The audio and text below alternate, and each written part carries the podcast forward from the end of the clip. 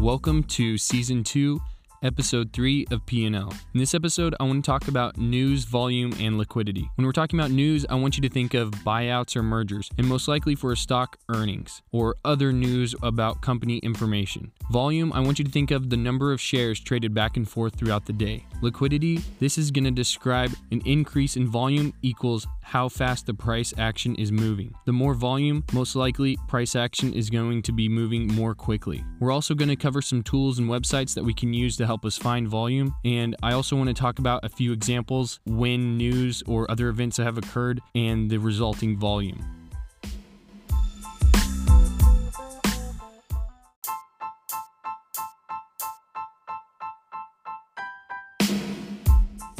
Okay, first we're going to talk about news and earnings. So, when we think about earnings, basically these are some numbers that are related to the fundamentals of the company. So, when earnings come out, and they typically come out every quarter, and there's often a lot of news and volume around it, we can look at some of the volume before and after. So, what we found is pre announcement trading volume increases for firms with high analyst coverage. So basically, what analysts are doing are they are creating buzz and they're creating more people interested in the stock, which in turn gets more people to trade the stock. So we also found trading in volume is typically lower before negative results than positive results. And when we're talking about negative results or positive results, we don't necessarily care what those what the news or earnings tell us. We mostly care how much volume is it going to bring us. Analysts tend to generate news and notify people about a stock, which increases the trading volume. Again, I want to stress the importance of news. We don't necessarily care about what the news means, we care about the volume it generates. So we can make the assumption that when volume increases, the average daily range will most likely increase. And we also need to be aware of this in order to understand when there is possibly more risk. Some people often prefer to steer clear of trading around news because of the risk involved. More volume means the price could potentially move more than its average daily range. A side note that I would like to mention is later in season 2, near the end, we will discuss the concept of support and resistance. And this will help us get a better understanding of what an instrument is trying to do. So that way, we don't have to be afraid of news and volume and liquidity. And we can take the risk and we can identify support and resistance to help us know if we would like to enter a position or not. I hope you stick with this series and by the end of it, you take some information from it that will help you. In the next little segment, we will talk about different websites and tools.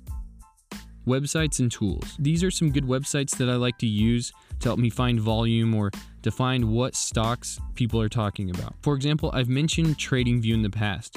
So, what you can do on this website is you can see what people are posting charts about. And usually these are stocks that have upcoming earnings or it's some type of commodity or currency. Another website is stocktwits.com. You can do the same concept. They have a trending stocks see what people are talking about. Maybe a lot of people are talking about a 10% mover, and this will relate to the volume as well. Anytime you see a stock on a TV or they're talking about some type of commodity, that will draw volume towards those instruments. Another one is a FinViz screener and earnings calendar.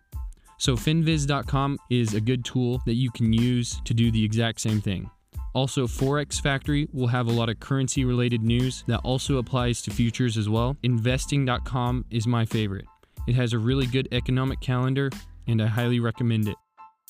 Some events that we could look at that have happened in the past that have provided lots of liquidity and volume is, for example, in 2018, the political event presidential election of Donald Trump. The Dow dipped and ripped, ended up popping 300 points. So another one is tweets by the Associated Press. In 2013, it said Obama was injured by an explosion at the White House.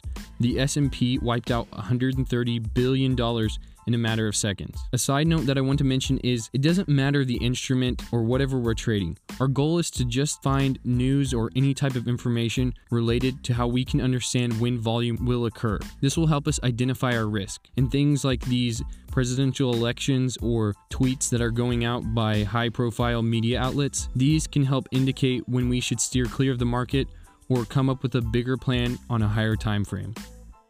Another concept that can be closely related to volume is algorithmic trading or computers executing trades. In terms of what we can think about when this happened, is when we think about that tweet that was posted by the Associated Press, and most likely that was computers analyzing the data and making trades really quickly because that market wipe happened in a matter of seconds. The other endpoint of that, computers trading have added a significant base of volume to the markets, and this is a good thing. It provides liquidity and sets up another base of volume. We want volume because we want stable trading. We don't want large spreads between our entries and exits.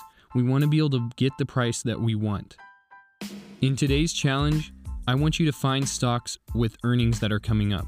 And I want you to monitor the volume. I also want you to go to investing.com and I want you to look up crude oil inventories or APIs. Those will be two separate events. APIs happen before crude oil inventories, and I want you to watch the futures instrument crude oil when those happen. And you will see an increase of volume an increase of price action trading. Also, I want you to look up the news event FOMC S&P 500. You can easily identify this on investing.com or Forex Factory.